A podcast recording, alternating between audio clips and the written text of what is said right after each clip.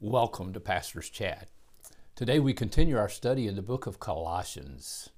This is a city about a hundred miles east of the city of Ephesus, where the Apostle Paul spent at least two years on his third missionary journey teaching the Word of God. You know, our first obligation, if we go into a city or an area or a community where there are no believers, is to so live out the Christian life that others can see Christ in us and will want the Christ that we have the peace, the joy, the security, that sense of purpose in life that emanates from our lives when we truly know the author of life, Jesus Christ. And people will want him. I like what St. Augustine said preach the gospel, preach the gospel, and if necessary, use words. And of course, we do need to use words to tell the people why our life is different. It's because of Jesus Christ, His resurrection life that lives in us, as we studied in the book of Romans. And so our first obligation is to win people to Jesus Christ if there are no Christians. If there are Christians in the community already, if there are believers in the community already, then what we need to do is to make sure that we are all doing our best to grow mature in Christ to be mature Christians, to be growing Christians. Doesn't mean we're perfect, of course not. But it means when we fail, when we sin, we first admit it to God, we confess our sins, He cleanses us from it, and if necessary, we make reconciliation, make reconciliation and make things right with those around us when others see us living as true believers, loving one another, Jesus said, Hereby will men know that you are my disciples because you love one another. You get along with each other. You have some wonderful spiritual, eternal love that comes from God Himself to forgive one another, to encourage one another, to help one another, and pray for one another as we're taught in the New Testament. And when they see that, they'll want to be a part of that society and that culture that has love, true, genuine love in it. You know what the old world needs now?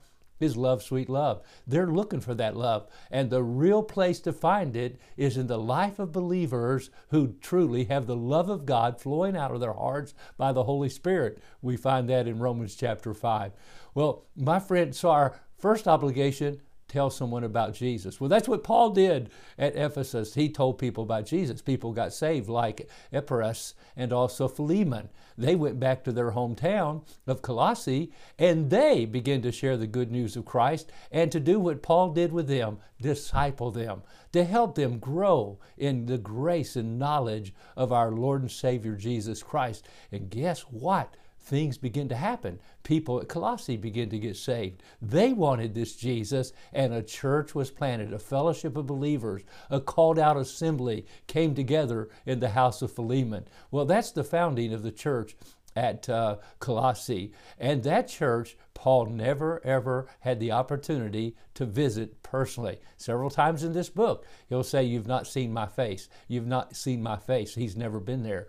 But he knows about their faith because Epaphras comes and tells him. So while Paul's in prison, because the church, about five years of age at this point, has some trouble false teachers come in. And I want to tell you, there are false teachers. There's people that say, We believe in Jesus. Oh, he's a good man. He's an awesome man. And he did wonderful things. But they begin to teach false doctrine about him and cause confusion and conflict in the church. And that's what happened at Colossae. And actually, that's why we have the book of Colossians today, because Epaphras went to Rome and told Paul in prison about these problems. And so Paul, in response, writes this letter. And of all things, he sends it with a guy by the name of Onesimus who had gotten saved. That's another story. Maybe we'll start that one tomorrow. But God bless you for listening today. You know, I want to encourage you. Follow Jesus Christ. This book of Colossians is probably one of the best books on discipleship in the New Testament. They're all good. But this one here gives some specific details of what it means to put on Christ, to put off the old man, to follow Him, to live for Christ. I want to encourage you, read it over and over again. Follow us in this study on the book of Colossians, and you be encouraged to make a difference and impact in the world in which you live. God bless and have a wonderful day.